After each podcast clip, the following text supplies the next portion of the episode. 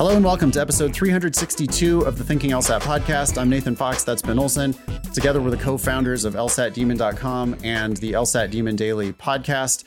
Please uh, email us, help at thinkinglsat.com if you'd like to get on an upcoming agenda. This show will air on Monday, August 8th. You still have a few weeks before the sign up deadline for the October 2022 LSAT. The deadline for that is on Thursday, September 1st. You can go to lsat.link forward slash dates if you want to see all of those dates. Uh, next free class that you have an opportunity to come to on Thursday, August 11th, I'm going to be teaching a class called The LSAT is Easy. I do these free classes every other Thursday, 4 p.m. Pacific, 7 p.m. Eastern. And you can just go to lsat.link forward slash Nathan if you would like to sign up for that class. Um, I hope to see you there. We have uh, a great show today. I think we talk about a formula for success on the LSAT right at the top of the show. I hope people will uh, enjoy. I weirdly predicted exactly the formula that Ben had predicted, which was kind of amusing. Um, and then we have a bunch of emails from listeners, which we really appreciate. You know, Ben, before we dive into all of that stuff, there is one more thing that I wanted to talk about that we forgot to talk about as part of our discussion. Oh, rankings? Yeah, we have a new page on LSAT Demon. It's lsatdemon.com forward slash rankings. Yep. And we, it, it's a, there's a tab at the top or a, a, I don't, what do you call that? A toggle? Maybe? A toggle. Thank you. At the top, um, where you can look at the US news rankings over time, and you can also look at the above the law rankings over time. And the the main, I think, takeaway from this new page that we have to show you. Again, it's lsatdemon.com forward slash rankings. But the main takeaway, I think, is just that rankings are 100% bullshit. Yeah, it was surprising to me that above the law, which is a ranking system I would give more weight to than the US News and World Report ranking system, had greater swings among these schools, right? Some of these schools they they start on the list and then they drop off the list entirely. You don't see them and then they come back. It's strange. There was another one. Where was it? It's laughable. Harvard it's University just... started ranked number three in 2013 on the above the law ranking system, went up to one in 2015, and then in 2022 dropped all the way to 16. Harvard is ranked 16th. Okay. I mean, Yale I, started at one, stayed at one. Now Yale in 2022 is ranked 15th. Duke University is ranked first on above the law rankings.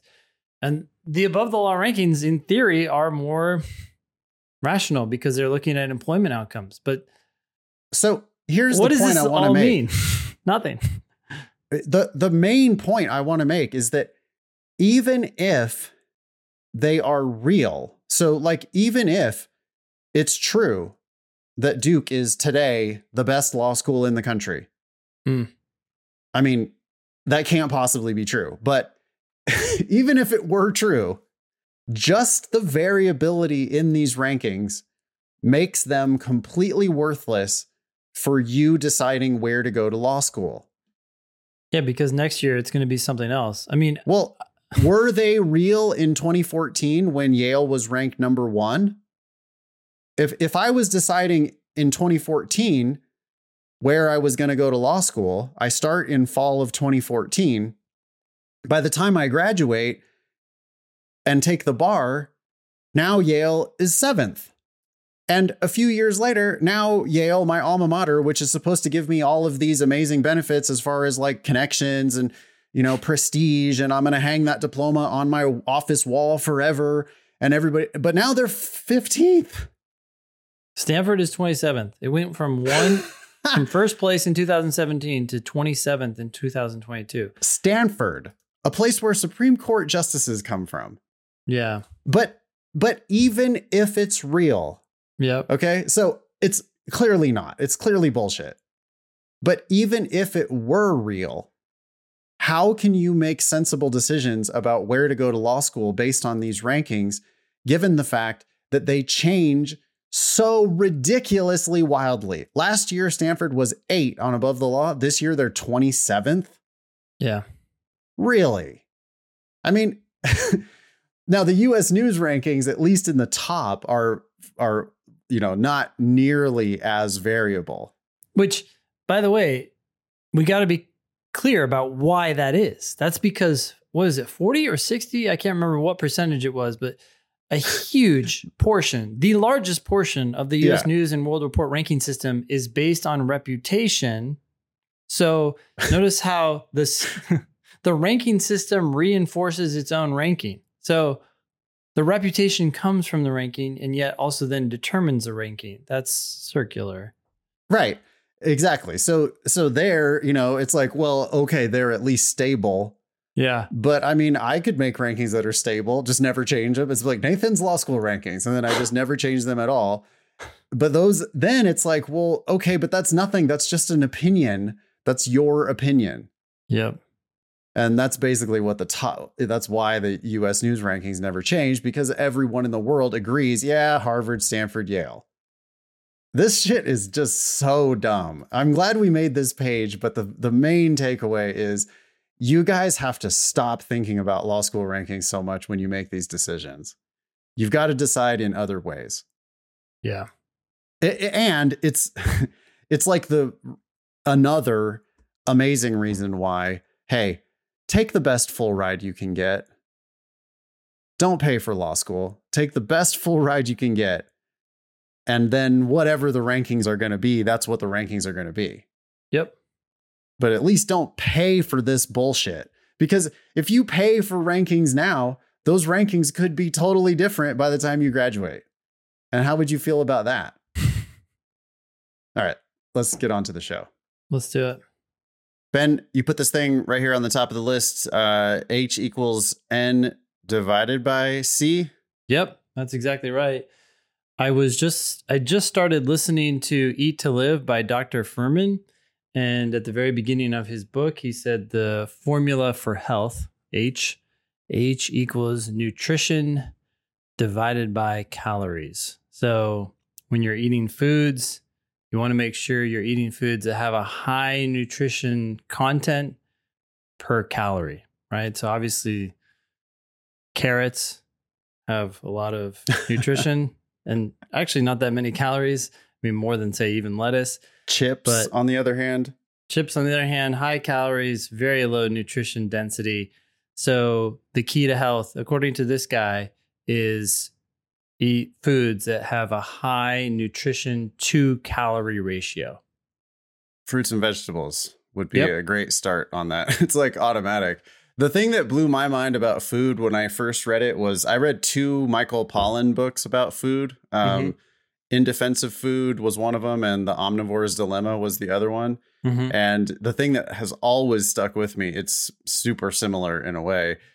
Eat food, mostly plants, not too much. Yep. And so by eat food, that's the real important one. It's like Not pro- not human made food. well, if it if it has fucking health claims on the outside of it, then he's like, what is it? It's not food. It's uh, like a banana doesn't have a, you know, oh, zero fat, uh, you know, high in Yeah, yeah. potassium. It's like, Yeah. no, that's a banana. It's food. It's real food. Yep. Um, as opposed to all your protein bars and nutrition shakes and all that shit. It's like, Yeah. I mean, now I'm sure they're really good at manufacturing thing these things these days that have high nutrition to calorie ratio or whatever. But still, you're just never gonna beat. You're just not gonna beat fruits and vegetables. It's like it's not possible. Yeah. Now, if you're confused right now and you're saying, I thought I started listening to an LSAT podcast, why the hell is Ben bringing me a health formula? The idea of a formula made me think, what's our formula? And I was curious if you had a formula for success on the test. Ooh, um, we can come up with one. Uh, it it's gonna have something to do with understanding. It is. Yeah. right it's like uh it's like improvement equals understanding divided by time or something like that where Wait, you got to stop right there. That is that is the exact formula I came up with. It was it was different letters. It was S success equals C over T, and C is clicks. So the number of Yeah. clicks you can get per time. Um, and that does not mean number of questions, right? It doesn't No. mean, oh, let's go bang out a hundred drill questions. Oh, congratulations. Did did anything click for you? Did you review the question and then learn something from it? If something clicks, then I'd say that's a win. So if someone sits down to study and they get one click in 10 minutes, victory, win. Yeah, I mean, I can jump this email right to the top of the agenda. We got one here from Jacob. Uh, hey, Ben and Nathan, how can students know they have peaked as opposed to being at a plateau? And I think we can use our newfound uh, LSAT success formula to answer this question. It's just like, dude, are you getting clicks or are you not getting clicks? If if you're if the time that you're spending is leading to these aha moments where, oh, I didn't understand that question, but I see. I read an explanation, I watched a video, I figured it out for myself. And now all of a sudden I see why the right answer is perfect and the wrong answers are trash. And it makes total sense. If I get that click, then you're still making progress. And I don't think that you're at a plateau. Absolutely. And and if you're if you're not getting clicks, the question is are you at a plateau or are you just not reviewing effectively, right? And I can't imagine a situation where someone can't get more clicks out of the time they spend studying if they just improve the way they're they're studying. We're we're still learning this test. Oh, totally. Yeah. So it's like, right. I mean, there is no such thing as a plateau. Mhm. It, it that's not that's just not a thing. Nope. You know, it's I an guess excuse to give up. right, exactly. That that was the uh, we're like melding. Our brains are melding over the years, but Yeah. um, it you know. The, I, I, that that was exactly the first thing that I thought when I saw this email. It was like, Mhm. well, are you asking me? Is this like you're looking for me to tell you that you've reached your full potential, and so you should just like settle? Yep. because I'm never going to tell you that. You know, if you're at 178, I might tell you, okay, you know, there's no point. Yeah, you could learn more for sure, but what what's the value Well- of that? If you're at 178 and you start working for us, Yeah. by the way, we're always hiring uh, listeners slash demon students. If you have a 99th percentile or a 170 something LSAT score, and you want to become a you know permanent student of the LSAT, or it doesn't have to be permanent because we understand that you probably aren't going to teach for us forever, like we're going to teach forever. But if you you know if you want to continue to get better on top of your 177 Mm-hmm. that's exactly what our teaching core is all about. So email me. Uh, I want to see your score report and a video of you teaching an actual LSAT question, and we uh, will consider taking you on. But that's uh, yeah, you're these plateaus. They come from bad studying. Mm-hmm. Or they're not even happening, but you think they are because you read way too much into three tests or five Right. tests. Yeah. super small samples. Are you getting the clicks? That's that's the thing, you know, Mhm. clicks per time.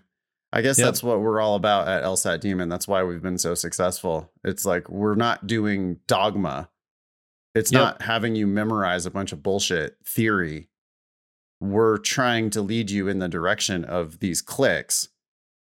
And uh, more clicks per time means more improvement. And and maybe that's not the best word because I don't want people who are kind of half-assed listening to this to think that somehow this has to do with clicking through drilling or something. We're talking about the aha moments when something clicks and you understand it in your head. And you know you understand it when you can turn around and explain it to somebody with concrete terms, specific words from the passage. If you can't do that, then maybe you've had a fake click. You've thought you Yeah. understood something, but you really kind of went too quickly. Yeah, if you're I mean, we do see students, refugees especially from other prep programs who are like, "Oh, I've been studying for I took this whole class, it cost me $2,000 and I took a four month Kaplan class or whatever, and it, it didn't do. I didn't improve. Mhm. I, I thought I was getting it, but I didn't improve. It's like, well, okay, you weren't understanding the how the test makes perfect sense. yeah. It's related, Ben, to that thing about you know when people always ask us what's the what are the uh, like characteristics of the students who achieve the most, Yeah. and we both kind of kind of gravitate toward this answer that has to do with accepting that the test makes perfect sense. It- It's like if you're not if you're not seeing how the right answer is 100% right and the wrong answers are 100% wrong, then you're not doing it right. You're you're not you're not going to proceed as quickly because that's not a click. If it's like, "Oh, well, I see how this answer is just better than that other." You know, I mean, this one was good too, but Yeah. that other one is better. Uh-uh. That's not a click. That's not that's not understanding Yeah. Real understanding is like you you've got to you've got to get to that point where you're like oh yeah i see. That answer that i chose is just 100% wrong. And this other answer does actually answer this question. It is 100% right. I get it now. That's the understanding that we're going for. That's what leads to like breakthroughs in your score. I mean that's what leads Yeah. to like real sustainable progress because once you understand, it's only like a couple small handfuls of these things. Yep. Once you really see it, then you're going to start to see it everywhere. Yeah. Even if the question seems, and people say this all the time, unique, one of a kind, all by itself. I No. I learned that one, but I don't understand how that's going to help me with others. Yes, it is. I was as we were talking about this, I was wishing in my mind that there was a way that the demon could determine whether or not you had that click, right? Because Wow. if someone could do a question and then review it and the demon could know, then that green light could go on. It's like, yes, you got it. As opposed to this sort of fake studying that can happen where you're pressing forward but not really getting those clicks. I don't know if there's a way to do it, but maybe I'm just brainstorming some sort of multiple choice question for that individual answer choice. Why is this wrong? It would be hard, but we Hmm. would we would have to we'd have to write out like really thoughtful it would it would it'd be like a yeah, it'd be like a multiple choice question for every answer choice Yep. Yep. where it's like why is this answer wrong or especially for the right answer, why is this Mhm. answer right?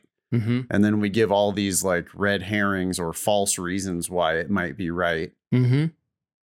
and then the one answer where it's like oh no that's the actual click if you see that then that's then you actually get it Because until someone gets something wrong, they're inclined to think they get it, right? It's like, oh, why is that correct?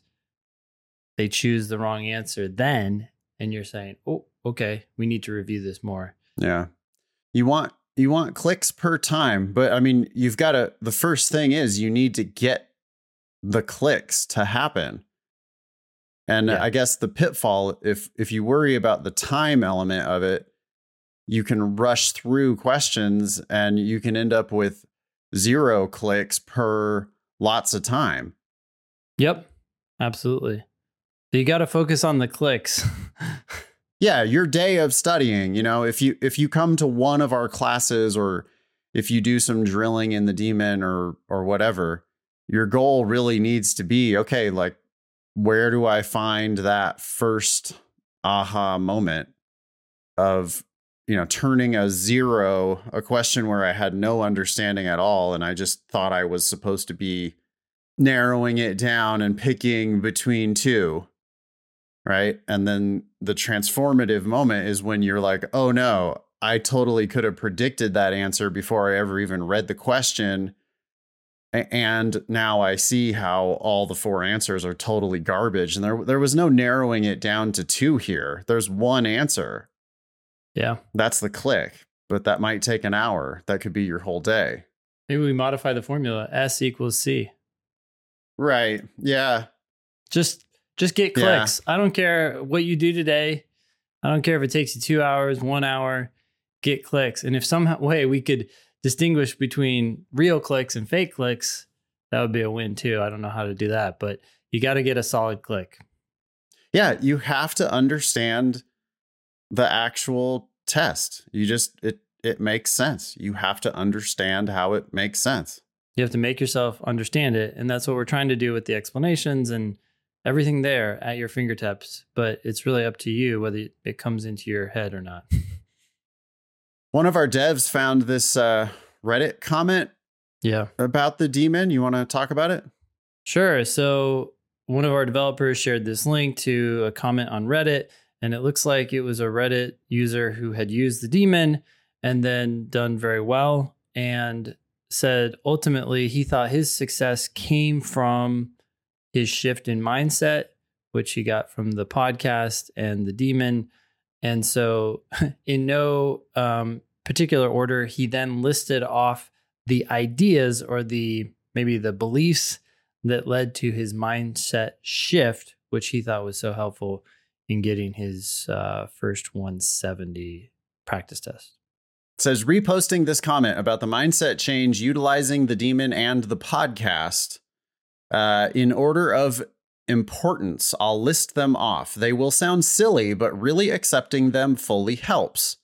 No order of importance. Sorry. Oh, no order of importance. My bad. Okay. Uh, so the first one, the test is easy. Yeah, if you let it be. The right answer is right for a specific reason, and all the wrong answers are wrong for a specific reason. You getting stuck between two answers means you did not understand the question. Even further, the right answer is on the page. That is objective. You choosing a wrong one means you made two mistakes, didn't identify the right one, and didn't identify the four wrong ones. Okay, this is definitely our gospel. Mm-hmm. Uh, next bullet point says if you don't understand a sentence, you read it again. If you still don't understand it, you read it again. Irrelevant of time. I think that's a misuse of irrelevant, but ignoring time, re- Yep. read it again. Regardless Make sure you understand it. time. Yeah. Regardless of time, yeah. Yep. Next bullet. If you can't get a question right untimed, then you don't understand. If you can get any question right untimed, then your time will improve through repetition. Yeah? We never want you focusing on speed ever. Not on your first day of prep, not on your last day of prep. We want you only thinking about understanding, and eventually you'll just naturally get faster because you'll realize how easy it is. Yeah. Always decide whether an argument is valid or invalid before reading the stem slash answer choices. Boy, is that important for logical reasoning. That's huge. Are you a lawyer or are you not? Can you see through bullshit arguments or not? yep. Are you ready for whatever question the judge is going to throw at you, or are you not? Yeah. It ain't going to be multiple choice when you get to the courtroom. No, this is way easier. Always try to predict what both the question type will be and what the answer will be after just reading the stimulus. Hmm. I mean, I that's not actually a thing that I really I I can see where they're going with that, but that's not something that we actually teach. Now, it is predictable. The question so I mean specifically the question type is Yep. not something that I would bother oh, I think this is going to be a strengthening question. or No, it could be a weakening do that. question. It could be a flaw question. Oh, But- there are some times when you're sensing, right? Oh, yeah, this is probably going to be a paradox question, or it's probably going to be a must be true because they just gave me a bunch of facts. That's a bonus. I wouldn't say I'm trying to figure that out because within five seconds, I'm going to know what it is. Right. We can also sometimes predict when it's a parallel question coming Yep. up because we read the whole argument and it seems like a valid argument and we go, Mhm. okay, if they just ask me to match this same pattern of, oh, yep, and there, there it is. But so yeah, so paradox, parallel, and uh, must be true or supported. Those are predictable types, but that's that doesn't mean take time to try to predict it. Yeah. Now, predict the answer before you go into the answer choices. Hell yeah. Yep. All right, next one question types. In terms of drilling them in large amounts by themselves, like flaw questions only, does not matter and really doesn't help you, yeah, that's not something that we do here. Nope. That's all, you know, almost every other prep does that. we Here's don't. 110 flaw questions. Good luck. Yeah. Um, well, I mean, I did organize my uh, logical reasoning encyclopedia that way Mhm. back in the day, right? But then we rolled all the explanations from the logical reasoning encyclopedia into the demon, and the demon just has you do mixed types all the time because that's what you're going to encounter on the actual test. Also, let's be clear about what we're ultimately trying to learn here. And that is how to read a sentence on the page, understand what it literally says, understand what must be true given what was said, and understand what is likely to be true, but not necessarily true given what was said. If you can do those things, you're ready for anything. It's not about, yeah, question types. It's important to understand what they're asking. But the core skills of the LSAT are can you read and understand written English? That's it. So why why are you getting distracted by this like superficial surface level type of studying, which is actually ineffective and harmful because that's not how you're going to do the actual test. Next bullet says uh, you don't need logic, grammar training, formal logic training, or written if then statements or diagrams to understand logic. It makes sense and will make sense intuitively eventually. Do not get bogged down in the math of logic. Dude, totally. Yep. I used to start my classes with a whole lengthy thing about sufficient versus necessary and how we diagram and the contrapositive and if versus only if and all this shit. And these days, I just never even do it. I mean, I use my whiteboard for logic games only, never for logical reasoning, never for linking premises together, never for talking about conditional reasoning. That that is that is just LSAT teacher dogma that we have been able to just see through and get rid of now. and that's one of many reasons, I guess, why people are improving so much more these days is that they're understanding the test on a more intuitive level instead of all of this mumbo jumbo formal logic shit. Yep. It's not math. why, why are we making it into math? It's not math. Uh, okay, next bullet point says again, the test makes sense. Just a reminder. Right. yeah. Logic games cannot be placed in boxes. Always be flexible, but know that there are specific things that will lend well to all games, like focusing on a variable that is affected through multiple rules. The idea there being don't focus on game types. We we don't we don't do game types, we don't do game templates. Yes, there are common skills like putting things in order, like think like putting things in groups, like looking for bottlenecks. This this idea of focus on a variable that's affected through multiple rules. I mean, what we're doing there is we're looking for the bottleneck in the system. Mm-hmm. By focusing on that bottleneck, we can see where the inputs and and the outputs are are going to be limited. And that's going to help you no matter what type of game it turns out to be. And there are so many games that are just no type at all. Yep. You know, like the LSAT books or LSAT classes will be like, oh no, that's a hybrid game. Yeah, okay. Well, the fact that you came up with a catch all category for the games that don't fit neatly into types. And Mhm. oh, by the way, that section of the book is one of the thickest sections of the book. Oh, those are hybrid games. Mm-hmm. Yeah, fuck off. They're not what what are you talking about? They're just they're logic puzzles. They're not similar at all. You're you're calling them hybrid games because they are just they don't fit into your other categories. So, you know, another reason why it's just pointless to think about game types at all. When in doubt, make worlds and make them quickly on logic games. Don't waste time. Hmm. I don't know what this test taker means by make them quickly. Or Um, when in maybe doubt. don't hesitate. Or don't waste time. Yeah. I mean, it's not Maybe- when in doubt, make worlds. It's look for opportunities to make worlds. Mm-hmm. try to make worlds. Your default presumption on games should be I'm going to bake these rules into one or more worlds. So it, I think it's really helpful to talk about worlds as we're always making worlds. The it's just a matter of how many. Should we talk about world? Make world? No, that's yeah, exactly. Well, that's what I do. It's like if there's a rule that says P is fifth, then I write one world and I put P fifth and I go, that's the world we're living in. Mm-hmm. Now, a later rule might say S has to go third or seventh. Okay, well, then I might split my one world. P's still fifth. S can be third or seventh. Now I have two worlds that we could be living in. Yep. But if I can bake a rule into just one world, I'm always going to do that. Yeah. And then bake the rules. Sometimes I have to split my worlds in order to eliminate other rules. Yeah. But in my mind, I'm always making worlds. Like literally 100% of the games, I'm making worlds. It's just that sometimes there's only one.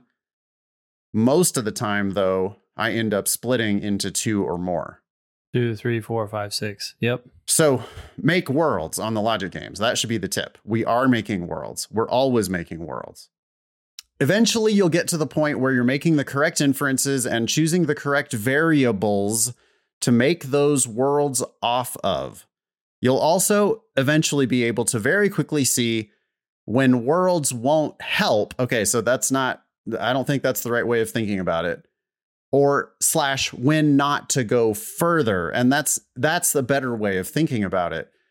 There are times where splitting further doesn't eliminate any of the rules. Splitting further doesn't eliminate any of the complexity in the game. So let's say you've got two worlds and half of the variables are known in each of those two worlds and then the remaining half of the variables are just purely wildcards in those two worlds. That's an example of where it's not worth it to go further because, yeah, you could write out all the combinations. But our point isn't to write out all the combinations. Our point is to simplify the game by baking in whatever rules apply. Until we no longer have to worry about the rules. And at that point, you don't have to worry about them because you don't care where those remaining variables go. Exactly. If no rules apply to those remaining, they're just floaters now. They're just wildcards. Yep. Well, then I'm never going to split it further. I'm I'm splitting for a reason. I'm splitting because I have some nasty rule that I want to make sure I don't break. Yep. And I'll split to eliminate rules. The purpose of making worlds is to eliminate rules so that everything that remains is just, oh, yeah, all that shit can go wherever it wants. Yeah. So maybe the correct phrasing here is it won't help anymore, right? That's probably what this person meant. Like additional worlds wouldn't add any value. Right. But Yeah. we're always making one. Yep. You know, it's like uh, think about a seating chart at a wedding or something. It's you have to. There, there's like people who have to sit together. There's people who can't sit together. There's people who have to sit, let's say, at the front. As soon as you've got those things sorted out, then you've got oh, a whole bunch of people who can just go wherever they want. And if you want to tell everybody exactly where they can sit, you can but they don't have to. You, now you're just making arbitrary choices, right? And that's Mhm. not what we're ever doing when we're making a, a a setup, a template for our logic games. We're we're getting it to where we have satisfied all of the conditions in the game. All the rules. Yep. All answers for reading comprehension are in the passage. The wrong answers are either not in the passage or irrelevant, or they're in the passage, but irrelevant to that specific question. I mean, I should add here, or they're the exact opposite of what the passage said. Like they're in the passage, but they're wrong. If you can't justify your answer with something directly in the passage, it's wrong. Last one says if you can't answer why the author wrote the passage, then you don't understand it. Not the main point. Just if the author is attempting to persuade you, be informative, argue against something, etc. I think that goes hand in hand with the main point. you need to be able to identify the main point and if you do so you should be able to know whether the author is trying to at- persuade you just inform you or point out a problem or whatever i mean Yeah. those things happen at the same time it I think it's kind of a waste of time to think about categorizing passages by what is the like in this um abstract way. Like if I say what's this passage about and you go, well the author's trying to persuade I go, "Huh? Like persuade me of what? What do you mean? What come on. Mhm. no. Mhm. What is this passage? What are they trying to persuade me on? What do they want? So this, I, I don't like the, that. That tip seems like it's almost like, well, we're trying to categorize these passages. Like, is this an attempt at persuasion? Is this an attempt at to be informative? Is this a well? What? What do you mean? Like, tell me what they're actually talking about and why they're talking about that thing. Mhm. So sure, sometimes it's like, well, the author just wants to tell me about this really cool new scientific development. And you know, but like go ahead and tell me what it is. Yeah. Yeah, I mean I've I've used the categories I've used before is that sometimes the authors are being informative and that's the most basic thing. Then they're being critical, they're telling us a problem in the world and then they're being they're arguing, or they're being a problem solver. They're, they're trying to actually tell us what the problem is and then solve it. And I think that discussion in the abstract is useless. I agree with you there. I do think there's value in telling people that these are the kinds of passages you might encounter so that they're aware of that. I don't know. Some people seem to have this misconception that all these passages have to be arguments for a position that the author is arguing for something, and they might not be. They might just be spewing information at you or something like that. It gives them a framework. Obviously, at the end of the day, though, you have to figure out exactly what it is they're trying to inform you of or whatever. And they to me, they always have an agenda of some sort. I mean, it doesn't have to be like they're telling somebody that they're wrong, but they at the very least, they're like telling me that um, Toni Morrison is awesome at because of a reason. Or they're telling me that this new scientific development is interesting because it's new because it's the first time that some, that somebody has done whatever. I don't know. It's just like it's they're not encyclopedia entries. Yeah, I guess I'm thinking of passages where the author never seems to step a foot into which side of two issues. So the author would be trying to tell us that there are these two sides, but That that can happen. but it's the author's not you know taking a stance on that. And people read into that discussion a stance of those two sides. And it's like wait a sec where did the author ever co- cross the line and start injecting her opinion? Yeah, that can happen, but you know, she probably talked about strengths and weaknesses of each of them.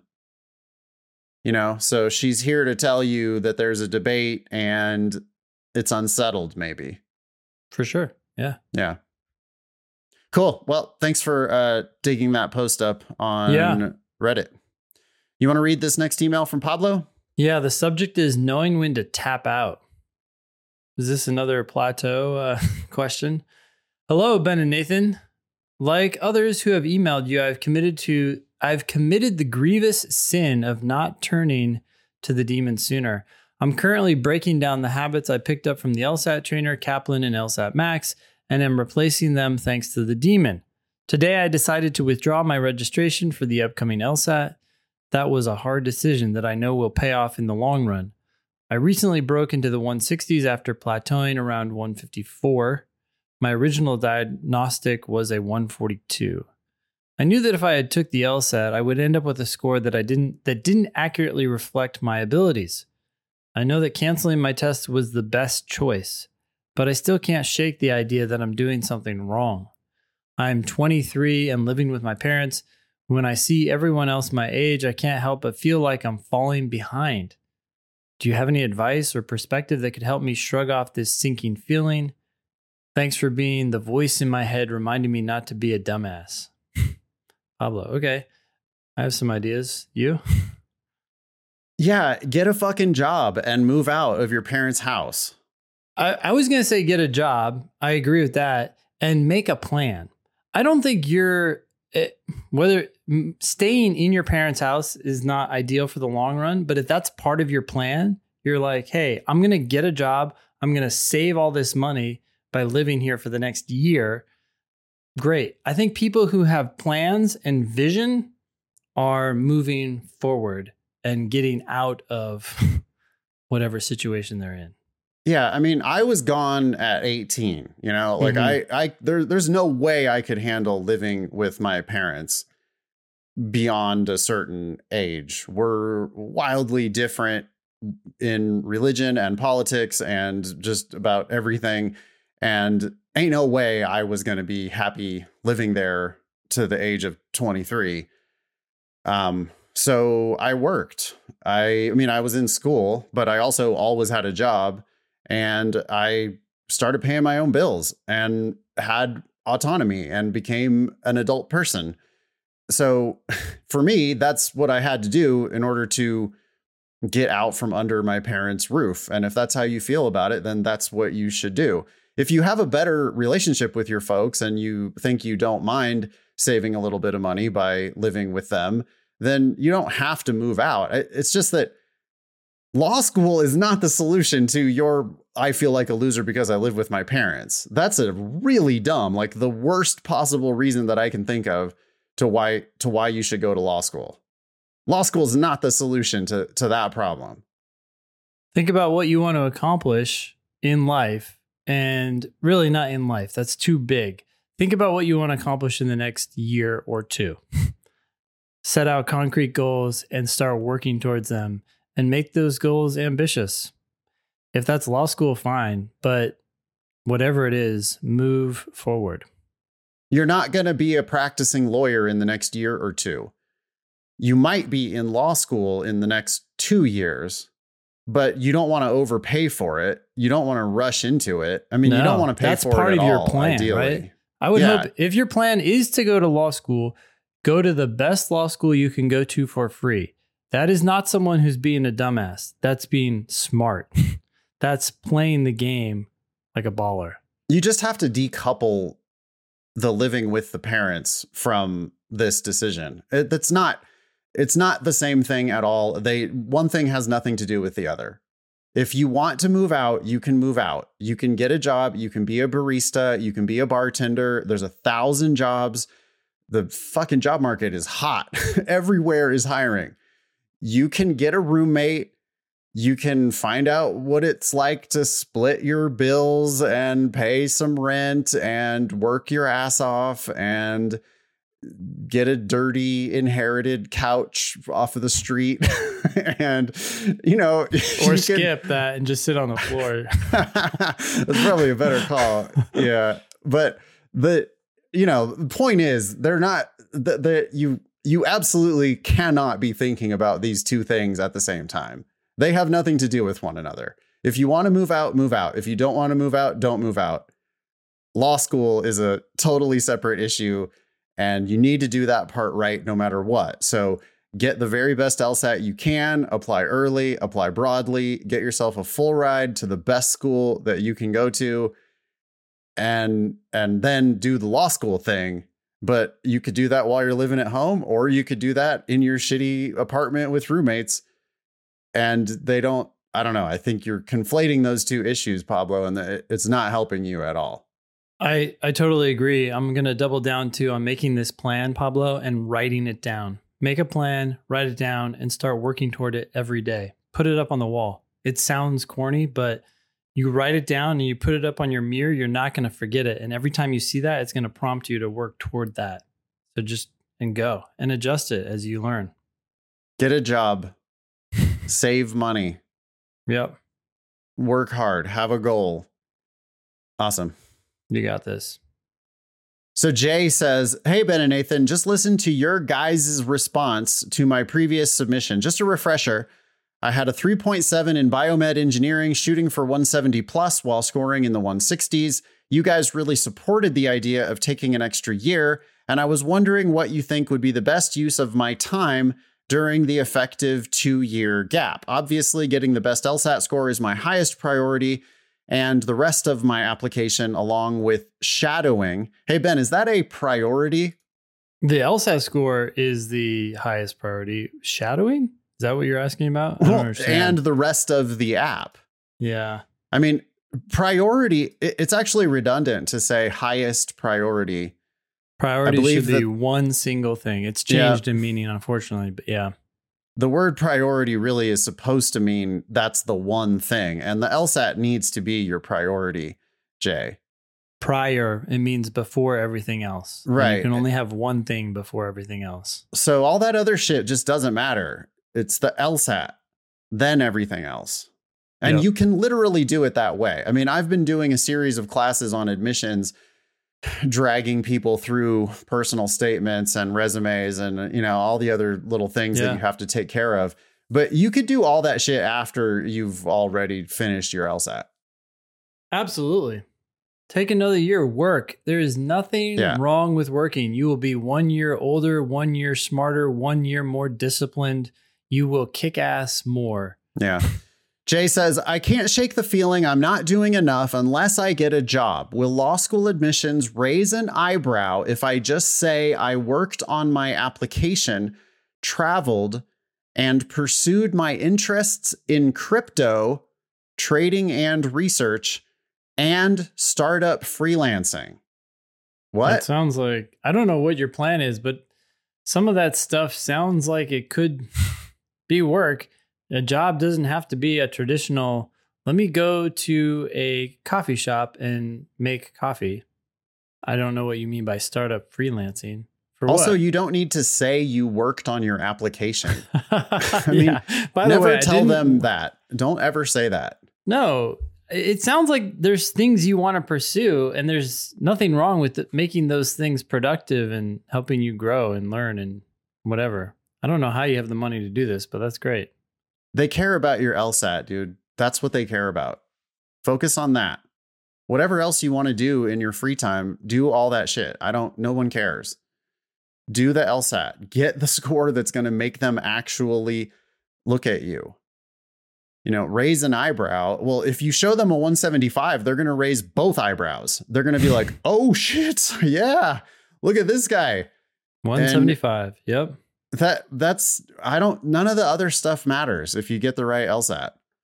But then he you know people perseverate on these issues, you know. This would make for a super cohesive app as someone with experience in and hopes of utilizing my law degree in startups plus business in general plus crypto.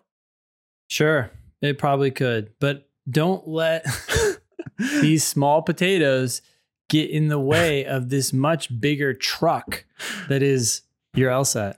Well, that's a horrible you know, analogy, but that's the idea. He thinks that sounds like a super cohesive law school app. It sounds a little all over the place, honestly. It sounds to me like someone who has no idea what they're getting themselves into by going Startups to law school. plus biz, general plus crypto. Gen- general? What do you think lawyers do, dude? Lawyers practice law. Now, if you end up practicing in some of these areas, sure, fine. But you're going to be you're going to do professional training for legal practice. You're going to take crim law. You're going to take civil procedure. You're going to take torts. You're going to take property. You're probably going to take wills and trusts. You're probably going to take evidence you're you're all this bullshit is not that's not impressive to anybody. Because they know way more about else about law school than you know about law school. And so all of this like you know you think you oh but i but it's a perfect fit you see because crypto it's like uh you're going to wizard school. You're learning how to you're learning the magic incantations of legal practice that's what law school is. It's about legal practice. It, uh, sure, you might end up practicing in these areas, but you're not going to be blowing them away with like, "Oh, we need this guy because he he has startup crypto business experience. There no law school ever said that. He continues If getting a job was an imperative, would you recommend a law related job or does it not really matter? Yes, I would absolutely recommend for you specifically a law related job because I think you need to get some idea what world you're actually getting yourself into. I mean, honestly, it sounds to me like you probably shouldn't go to law school at all. I, I, I don't I don't think your interests I don't think you're gonna I don't think you're gonna find that your interests are really like very well uh, represented in law school. No, crypto and startup freelancing sounds like you're someone who doesn't want their own boss and you want to go do your own shit, which is cool. That's super cool. That's great. do all those things and forget about law school. Law school That's, is get in line, get behind yeah. the partner in charge, and yep. do exactly whatever the fuck he or she says. Be a worker bee. That's yeah. what law school is for. You don't sound like you want to be a worker bee. Nope. On the shadowing point, how would you recommend I go about finding lawyers to shadow? Confidentiality seems to be a deal breaker or simply not worth the time commitment to work around it from the lawyer's point of view. Warm regards, Jay. Ben has an eyebrow lifted to the fucking ceiling on confidentiality seems to be a deal breaker. What are you skeptical about, Ben? Well, so it sounds like Jay is concerned that if he shadows some attorney, the attorney is going to be worried about Jay divulging information to other people or something. I'm trying to make sense of the sentence. This is just not a concern. If you're going to work for somebody or shadow them, they're either going to say yes or no. That's I, an excuse that Jay is making. Yeah. For so, not doing the networking yep. that actually oh, oh, they would might, need to happen. Oh, they might be concerned uh, from, about convention, con- confidentiality. From so their point of view, they yeah. must think that it would be a breach of confidentiality slash not worth their time. So I'll just yeah. go ahead and not do it. Yeah. That's bullshit. Get Rachel Gezersay's book. Um, it, how to about what's the book called again? It's anyway, it's about how to find a law job you love. Yeah, it's how to how to get a law job you actually like. We oh. changed title to a law job you love because you know, it's stronger. But that's all. True. Uh, yeah, and fewer words. Um, yeah. Gezersay, Rachel. There's yep. a book about how to network your way into uh, these kinds of informational interviews that you should be doing, Jay, if you really want to get this kind of a job. By the way, it's building connections for your future. You know, I could be a thousand percent wrong. Maybe there's a whole like thriving, you know, section of the American Bar Association focusing on crypto startup business. Plus biz. but, you know, go, that's your, you have to do your due diligence before you waste three years of your life uh, on law school. You've got to go knock on some doors uh, virtually. You know, yeah. it's basically just sending a bunch of emails, making some phone calls, and you just got to grind it out. And you're right, Jay, that nine out of 10 lawyers are probably going to say no. You don't care about those ones. You yep. care about the one who says yes. So you, but you, you got to pound the pavement. All right. Anything else for Jay? Uh, this is for everyone, really. We've heard, we've seen the word utilizing twice today. I know. Maybe we just so haven't mentioned haven't mentioned it in a while, but everyone, anyone who's listening right now, stop using the word utilizing. You can use the much simpler and much more stable and long lasting word using. or, yeah, use instead of utilize. It's one syllable instead of three. It means the exact same thing. It's, and it's been around a lot longer. it's just a wildly better word. Okay. Yeah. Uh, you got this one from Heather. Yeah. Hi, Ben and Nathan. I've had the dream of going to law school since I was in high school. okay. However, comma, however, I decided to go to the go the medical route which ultimately led me to a very successful career in the food manufacturing industry, director level with 120,000 plus salary and my boss looking at me replacing him as the VP when he retires in 3 years. Okay. What's the problem, Heather? Stay there.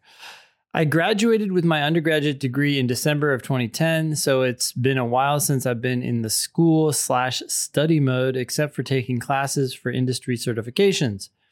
My LSAT G- GPA is a 3.66 with a science degree, which seems decent, even though it's on the lower end of most of what I've been hearing and researching. Okay. However, my diagnostic exam was a 133, and I'm feeling completely lost. Have you heard of any students bringing up their score by 40 points? If so, how long did it take? Or do y'all have any recommendations on how to best start tackling material to get my LSAT as high as possible? Um, I know this might seem like a crazy career switch, but I would be looking at big law with this with a specialization in food law. I would like to get into the best school possible, but also would like to go for free. Additionally, we have also discussed me staying on with my current company as a consultant during school, so I'd have at least a small income if I choose to work. Let's start with this first question. Have you ever seen anyone go up 40 points? No.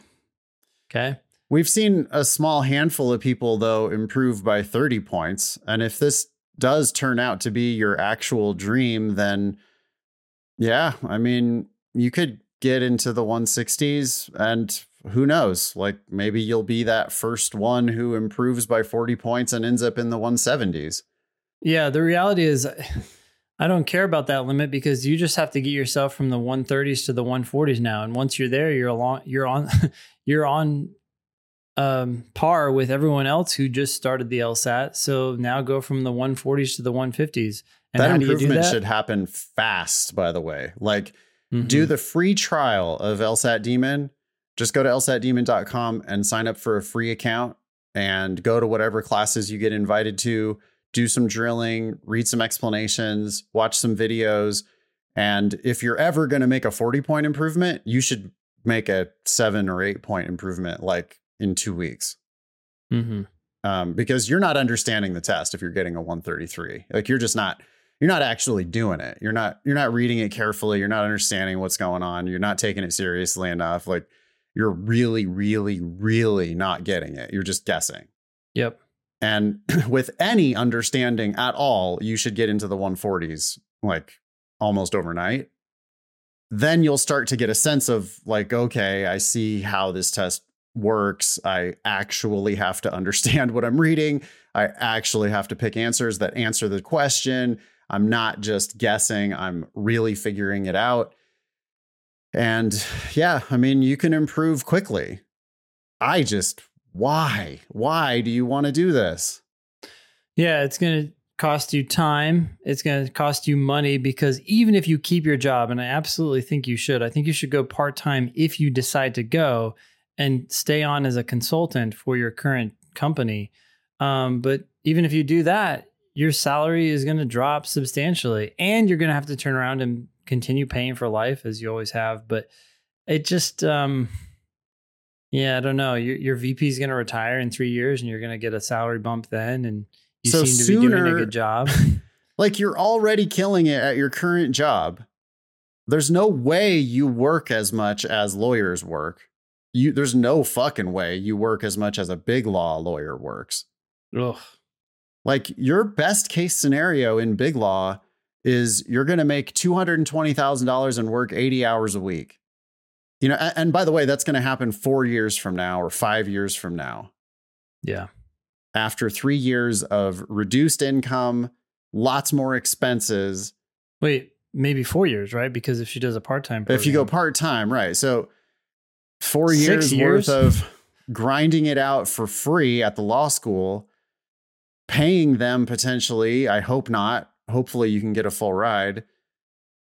But all these years of misery, then grinding it out in a bar prep class, taking the bar, all for what? So that you can work in big law?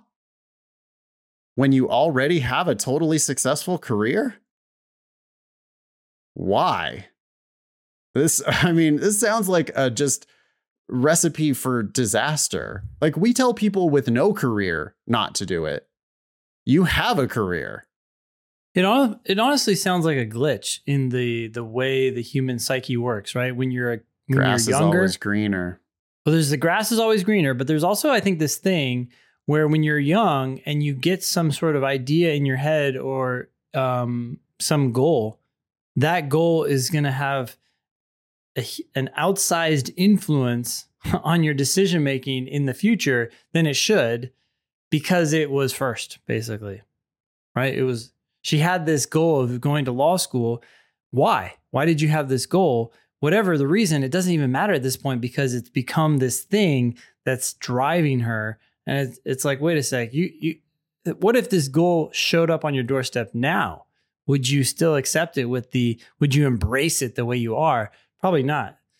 What were the reasons that you even had that goal? Well, like children, which high schoolers are children, children don't know what lawyers do. So that's why I'm never like, when I hear this, I had a dream of going to law school since high school. I'm like, well, no, you had a fantasy of being a fantasy lawyer when you were in high school, but you don't know what lawyer high schoolers don't know what lawyers do. I mean, nobody knows what lawyers do. Like lawyers know what lawyers do. Mm-hmm. It's not pretty. It's not good. It's not. It's not like you. You only want to do that if you have to do that. If you don't have any other options to have a like. Yeah, I'm sure you want to make a good salary. You're already working in like the industry that you want to work in you could become a VP and you could hire lawyers and you can work with those lawyers as much as you want to work with the lawyers. I think the fact that Heather, you're shooting for big law makes me think you're shooting for a higher salary, which exactly. is the wrong reason. That's the wrong reason to go into law. Dude, you're going to be so much happier. I don't, you know, how much does a VP make? But if you're making over 120 as a director and you're going to get a promotion, I think I have to assume that you're going to make at least like 150 yeah.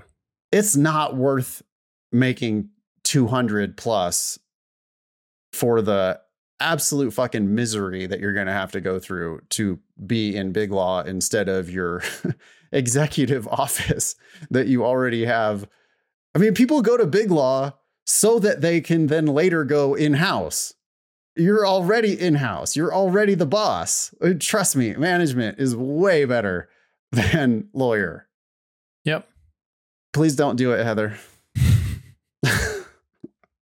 I mean, I, I, I would love to have you as a demon student if you decide that you absolutely have to do this, but I, I would be thrilled if you do not become a demon subscriber and do not pursue this path. Yeah. Uh, okay. Thomas says, I found your podcast a week before I took my first official LSAT was October of last year. I was originally planning on applying that fall with whatever score I got, but because of a problem I had on testing day, I canceled that score. I took the November test and got a 166, but thanks to listening to the two of you, I decided to wait and apply early in the next cycle. Good so far? I took more of your advice and decided, uh, sorry, decided not to take the LSAT again until I was scoring perfectly on logic games. I spent the next seven months studying, and when I finally took retook the test in June, I got a 179. Holy shit. Okay. I really can't thank you enough. If it wasn't for you two, I would have been applying mid cycle last year with that 166. Now I'll be applying September 1st with a 179. that is that is so different. That is insane. It's two completely different candidates. I mean, you're you're gonna you're not even applying to the same schools anymore. No. Wow. Great. Now I'm trying to decide how to address an issue I have with my transcript. Don't care. yeah, scoreboard 179. Don't worry about it, dude. Your LSAT GPA is your LSAT GPA. You don't have to worry about whatever this is going to be. Halfway through my college career, I started struggling with depression. Yeah, stop telling people about it. Just don't just don't mention it. For three straight semesters, I rolled I enrolled in classes but withdrew from all of them and now I have 3 consecutive semesters of W's on my transcript. After these 3 semesters, I finally took a year off of school to work on my mental health and in my final 2 years after returning from that break, I got a 4.0 with a 3.4 cumulative GPA. These W's don't affect my GPA, but they do create a question for law schools that I think I need to answer. Well, if they ask you the question, then answer the question. Yes. I think most applications actually do have that question. If there are anomalies, lengthy Yeah. gaps yep. in your transcript. So you can explain your lengthy gap, but I would just say, I would not say depression. No, I wouldn't say anything. I would actually just say, I would twist. You know, when um, politicians are asked questions and they actually answer a different question that fits their Totally. agenda, right? Your agenda right here is to highlight the 4.0. So I would Yep. I would skip all this and pretend to have answered any questions. You can preempt them by just giving them this in an addenda that says, uh, or addendum, sorry. After taking a two year break from school, I returned and got a 4.0. Yeah, totally. It- it's like, let's redirect, let's refocus. that to answers the, 4.0. question. Yeah. If if you yeah, so like imagine it's an interview, right? Or like I'm a reporter and Ben is a politician and I go, Yeah. "Can you uh, explain this gap in your uh in your transcripts?" Yeah. What's with all the, you know, the W's? It'd be like, well, after I took a two year break from school, I, I came back and I got a 4.0. Yeah. It's like, oh, okay. And then the, Yeah. the, the, the discussion shifts. Yeah. Or you could start talking about mental health issues and depression and whatever. no. That's not the winning move. That's not that's just not you're not playing the chess game. You're not you're not deflecting their you're not doing the judo that is required here to it's like you got to be like a lawyer, right? You got to be slippery. So you're answering Ben answered my question, you know? Ben Mr. Olson, can you please explain to me this uh, three consecutive semesters of W's that are on your transcript? Oh, absolutely. After taking a couple years off, I came back and got back into school and got a oh. 4.0. Totally. That is that's beautiful. and that's what your that's what your addendum should look like. Yeah. I mean, if someone, if, if you're in a literal interview and someone presses you on this, which I don't think they would, but if they, even if they did, you just say, I needed to take a break from school. What can they say to that? At the end of the day, you, you just bring them back. And then I came back and, you know, it was great. Got a 4.0 Yeah. and I'm ready. You know, ready so contrast that. He he goes his whole paragraph about how I thought about writing about mental health issues in my personal statement. Oh, oh dear geez, God. Don't bring more, more light to this weakness. Yeah. We're only gonna write about things that benefit us. Mhm. you know, or to the extent like now, if you had a criminal record or something, even then you're going to just be like, this happened. Here's how it was resolved. Yep. Not explaining it, not, not trying to justify it, not lessons learned and all that bullshit. Just, just at the, you're going to answer those questions at the bare minimum, right? When I said, Hey, Ben, explain your gap, he said, all he basically said was i took a break and then when i came back i got a 4.0 so you you know it's like he did he acknowledged the gap but it's like you don't need to try to explain it. So here's here's a um, thomas's uh, potential addendum. It says from the summer of 2018 to the spring of 2019 i struggled i was struggling with my mental health and had to withdraw from all of my courses in these three semesters I took time off after the spring of 2019, and after returning, I received a 4.0 in my final two years of undergraduate work. Okay, great. I like how you focused on that at the end, but you don't need to mention anything about mental health. If you absolutely have to say something about that time off, you just say, I had to take a break. No one knows why. No one cares. Yeah, I mean, there, it, it could you you could have had, you know, your mom and dad could have both been hospitalized because of a tragic car accident. Who knows? You had to earn more money to continue paying for school. no one knows why you had to take a break, but everybody has to take a break in life. It's not a big deal. N- no one cares and if but you know if you bring up the specter of mental health issues then you know even if they're not like intentionally discriminating against you on those grounds they could very easily accidentally you know let's say you're on the bubble against some other applicant and then all of a sudden they're like yeah well you know thomas he's got these mental health issues i don't know or if you had written it totally differently well, you know, Thomas, I mean, his UGPA is 3.4, but he did get a 4.0 in the final semesters. You have an opportunity to spin their question into something that benefits you. Absolutely. And to be clear here, we're not we're not shitting on your mental health issues. We everyone has mental health issues to be honest. And dealing with your mental health issues is exactly what you should have done. That's awesome. That's great. We're just saying that it's not your best foot to put forward. That's it just it's how it looks. It doesn't look good. So don't talk about it. All right, why don't you read this one from Alyssa? Hey y'all. I'm applying for the 2023 application cycle and I'm looking for advice on a GPA addendum and statement for a specific fellowship. I have a 3.1 GPA from my undergraduate institution. My freshman year, I was sexually assaulted by another student who shared my major and concentration. Shit. I performed significantly worse in the six classes we shared over the next two years due to him constantly harassing me. I, I I'm already just really that's a lot to share with people. I'm sorry you went through all that. That totally sucks. I don't think it's in any way beneficial to share it with the schools you're applying to. I don't know. Go go ahead, I guess. Yeah. Eventually I reported the situation to Title Nine. Is that what that is? Title Nine and earned a, earned straight A's for the next two years as we no longer had classes together. How can I write an addendum that is candid but also not painting myself as a victim? Similarly, um, I'm applying for a fellowship through my first choice law school. The essay prompt is include any additional one page, sorry, include an additional one page essay describing in detail the obstacles you have overcome in life and why are you a, why you are a strong candidate for the program. I am a first generation high school graduate and the daughter of an incarcerated inmate. I'm having trouble writing a statement that ties these challenges to my success as a student and future successes as a lawyer. Would you recommend what would you recommend is the best way to address these issues and create a cohesive and st- standout application?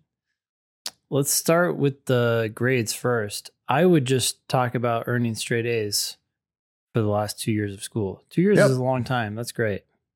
Same advice that we gave to Thomas. I just don't think you, and I'm not calling you a victim, Alyssa. I mean, I, I don't, I, this totally sucks. And, you know, sharing that story, you can share that story in a lot of different ways. I don't think I would share that story as part of your sales pitch for why law schools should admit you. The 4.0 that you achieved after that situation was resolved, that's a reason why the law schools should admit you. So, just like our advice for Thomas, I think I would just do the exact same thing as far as a GPA addendum is concerned. Focus on the shit that is unequivocally good. Like they read it and they go, sweet. Love that for this separate essay for this fellowship, I, I think you got a ton of shit to talk about. You're literally a first generation high school graduate. Wow. that's uh, uh, that's uh, that is exactly what they're looking for. That could be your first sentence. I am the first person in my family to graduate from high school. From high period. School. That's that is incredible that you've made it as far as you've made it. You want to talk about being the daughter of someone in prison? I think you could probably talk about that too. I think you're way overthinking the idea that you need to tie it to your success as a student or tie it to your future success as a lawyer. They're not looking for your speculation. I agree. You can write about the obstacles you have overcome, stop writing about them, and then if you want to answer this question, talk about things you're doing now that show the skills that they're looking for hard work, detail oriented, things like that. Let them make the connection to law school. Yep. You don't know what lawyer, you don't know what law school is or what lawyers do until you get there. So don't speculate about how these things are gonna like you're having a hard time writing it because you don't know you shouldn't have a hard time writing because you should be writing the things you actually know about, which are you and your life. So they want obstacles in detail. You can give them obstacles in detail. Oh man, you can talk about what that was like. You know, talk about your mom, talk about your dad, talk about how they didn't graduate from high school, talk about how it was different from the other people that you were in high school with. You know, but I mean, I still think that first sentence, I am the first person in my family to graduate from high school. talk about what it's like to have a, a parent in prison those are all obstacles that you overcame you know you you maybe took trips away from college in order to go to visit you know visit, visitation whatever. You can write about all that shit and then i agree with ben 100% write about what you're doing now. Let them make the connections to your future success. It's just a better way of answering that question because everyone else is going to try to everyone else is going to have like multiple paragraphs worth of bullshitting about like I'm a strong candidate. I'm to do about about what they're to do. And instead you can just write about what you did and what you're doing and let them put the pieces of the puzzle together about what you're to do. Yeah. I think you've got an amazing story to tell, Alyssa. But I, I would, boy, I would hammer the shit out of I'm the first person in my family to graduate from high school. Yeah, nice work. All right. Last email here from Sheldon.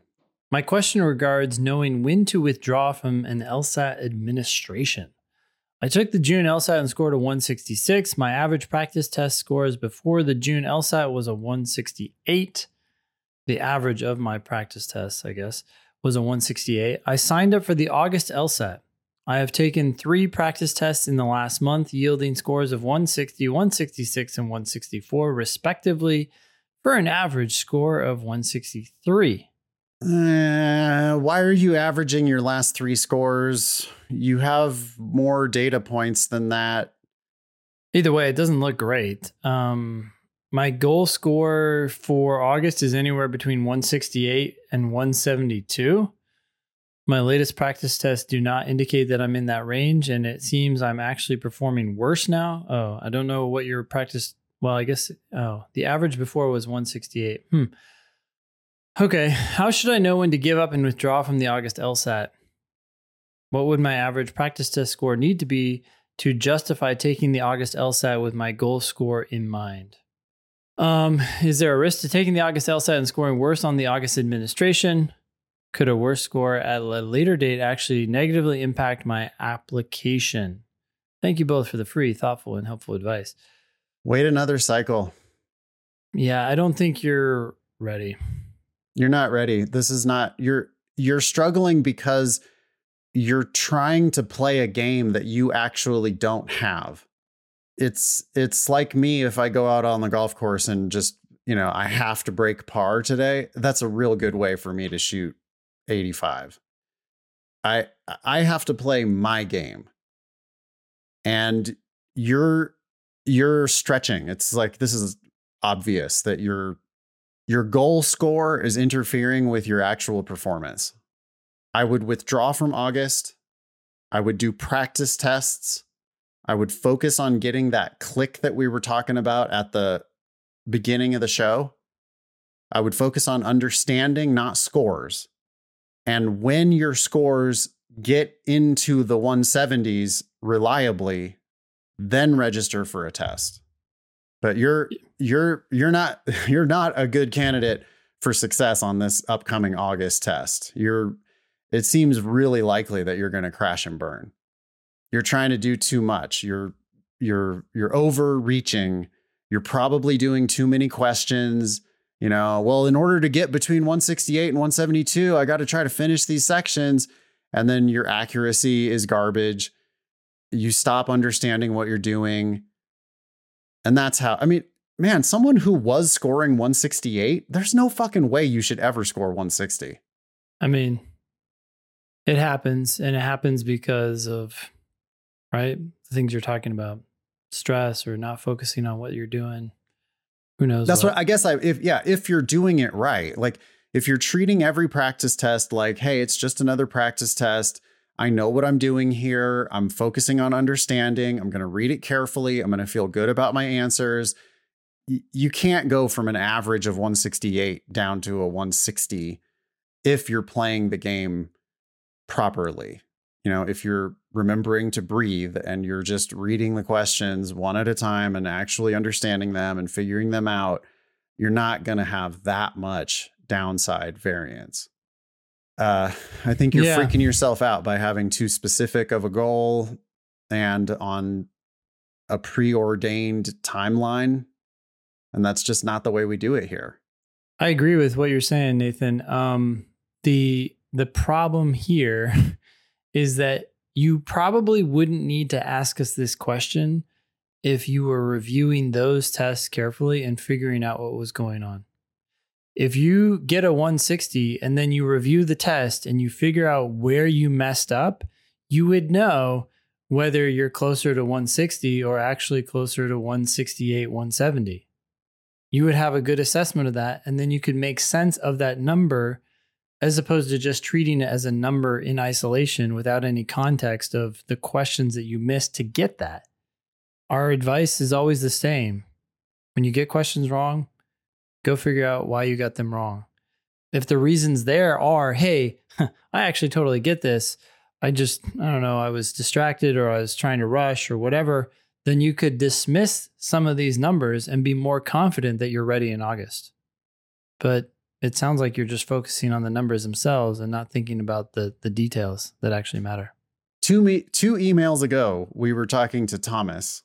Thomas was writing in telling us about his 166 that he had on record, which is exactly what Sheldon has. Mm-hmm. I took more of your advice and decided not to take the LSAT again until I was scoring perfect on games. You think Sheldon is perfect on the games? Probably not. Not with a 160. I studied for the next seven months, and when I finally retook the test in June, I got a 179. That was Thomas. Sheldon, you could be Thomas. You have the opportunity to be Thomas. But it's going to involve giving up on law school this cycle. It doesn't mean stop LSAT studying, quite the opposite. It means keep LSAT studying. Get to the point where you're perfect on the games, actually understand how the right answers make perfect sense and the wrong answers are perfectly wrong. Revisit our discussion that we had at the very top of the show where we talked for quite a while about that. Stop focusing so much on your 120 to 180 LSAT score. Stop taking practice tests like just pulling the handle on the slot machine, looking for a different number, looking for that better number you know, we're not going to answer your question about like what would my average PT score need to be to justify taking the August LSAT. You know, with my goal score in mind, like I don't even I, I don't agree with your goal score. I think that you potentially could shoot way higher than that. Any last words for Sheldon?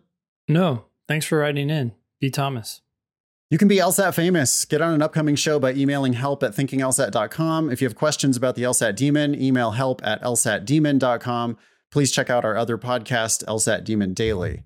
That was episode number 362 of the Thinking LSAT podcast. Thanks all y'all for listening. Nice knowing you. Don't pay for law school.